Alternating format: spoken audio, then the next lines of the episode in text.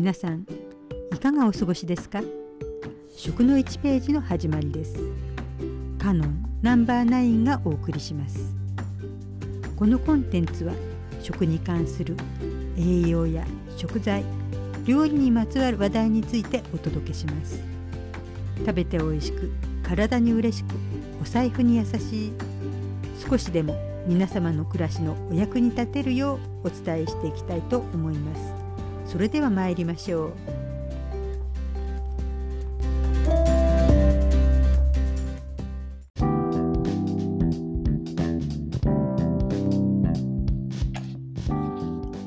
あなたはレンズと聞くと何を思い浮かべますか？レンズというとデコッと湾曲しているルーペやメガネなどのガラスレンズが想像されます。これはガラスレンズがレンズ豆の形に似ていることから光学用のガラスを光学レンズというようになったようです。古典のラテン語のレンズでは豆の意味しかありません。またレンズ豆というと宗教や歴史に詳しい方は兄弟の課長争いを思い浮かべるかもしれません。このコンテンツは食品に関わるコンテンツなので宗教とは関係ありませんが食べ物にまつわるお話として今回取り上げてみました。旧約聖書にあるお話ですが解釈の違いがある場合もありますがその中の一節ということでご理解ください。レンズ豆は5ミリから9ミリぐらいの大きさで丸く平べったい形ですチグリス・ユーフラテスの川の周りで肥沃な三日月地帯と呼ばれる地域で紀元前から利用されていました。小さく平ったいことから水戻しの必要がなくすぐに火が通りますまだ薪などで火を起こしていた時代。食材に早く火が通るのは燃料が少なくて済む。大変重要なことだったと思います。タンパク質や鉄分が多いので筋肉や血液を作ります。このレンズ豆は旧約聖書にも出てきてイスラエル民族の発祥にも一役買っています。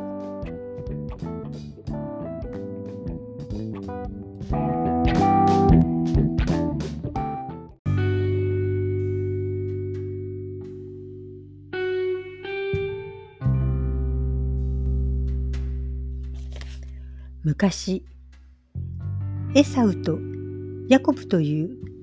双子の兄弟がいました。双子のお父さんはイサクといってアブラハムの息子。アブラハムはイスラム教、キリスト教、ユダヤ教の共通の祖として知られています。双子の兄のエサウは野生的で狩りを好みお父さんに可愛がられていました。一方弟のヤコブは物静かでつつましい性格でお母さんに好かれていましたこの時代の家長は家族や親族をまとめて家を守る責任のある立場でしたがお母さんから見て兄のエサウは自分のことを優先する自分勝手なところがあるなとゆくゆくは家長になる兄のエサウのことを心配していました。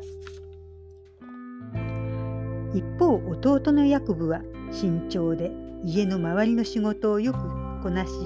安心感のある子供でした。ある時いつものように狩りから帰ってきたエサウはお腹がペコペコでした。家の仕事をしていた弟のヤクブは僕がゆくゆく課長になってもいいなら今すぐ食べ物をあげるよと言ってレンズ豆の料理スープとも煮物とも言われていますがこれを兄に差し出したのです。この時は冗談半分で軽い気持ちで言ったのかもしれません。兄も本気には取らずお腹が空いていたので別にいいよと言ってレンズ豆を頬張ってお腹を満たしたのでした。さて時が経ち一家の家長を出るお父さんの遺作は高齢で目が見えなくなり体も衰えてきました。亡くなる前に可愛がっていた双子の兄のイサウに肉が食べたいので何か動物を取ってきてくれないかと頼みます。狩りが得意なイサウはお父さんのために急いで狩りに出かけました。お母さんのリベカは自分勝手なイサウがお父さんの亡くなった後に家長になることを心配していました。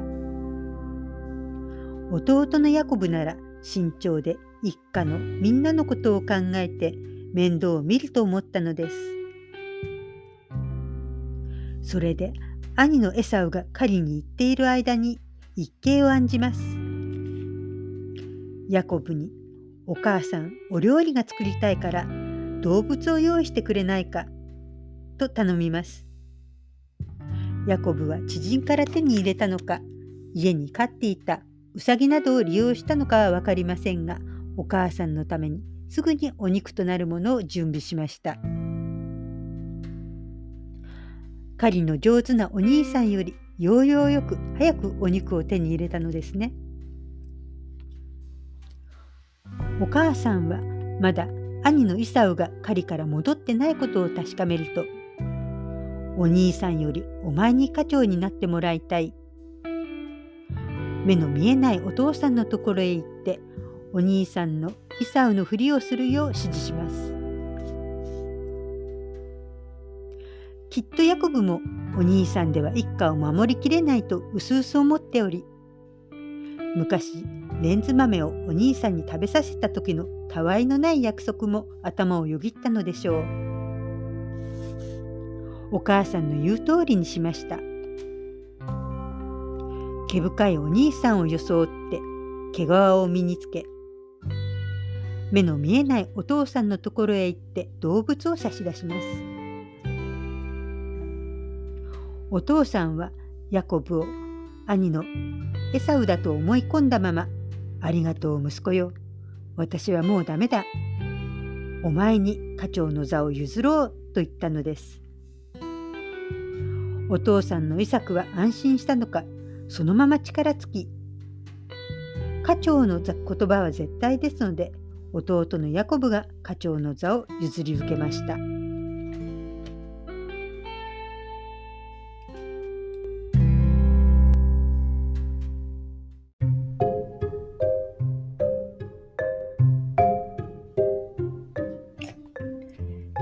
かしこのままでは終わりません。帰ってきた兄のエサウは劣化のごとく怒ります。でも昔レンズ豆を食べさせてもらった時の家長を譲る約束があったのも確かです。乱暴なエサウは弟のヤコブを殺すかもしれません。お母さんはヤコブを遠いところに住む親戚のおじさんの家にかくまってもらいます。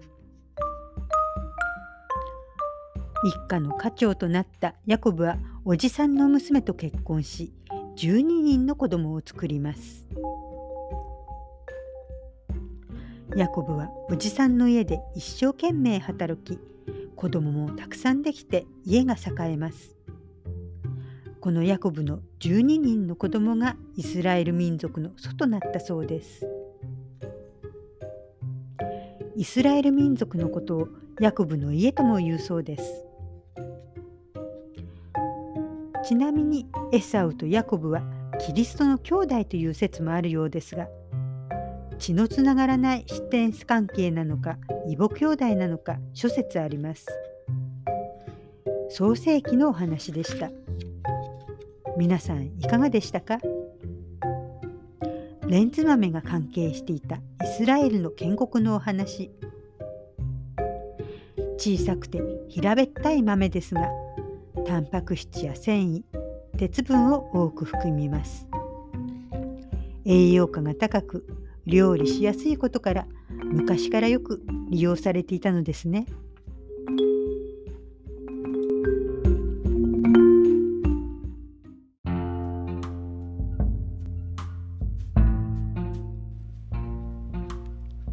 本日も最後までお聞きいただきましてありがとうございました。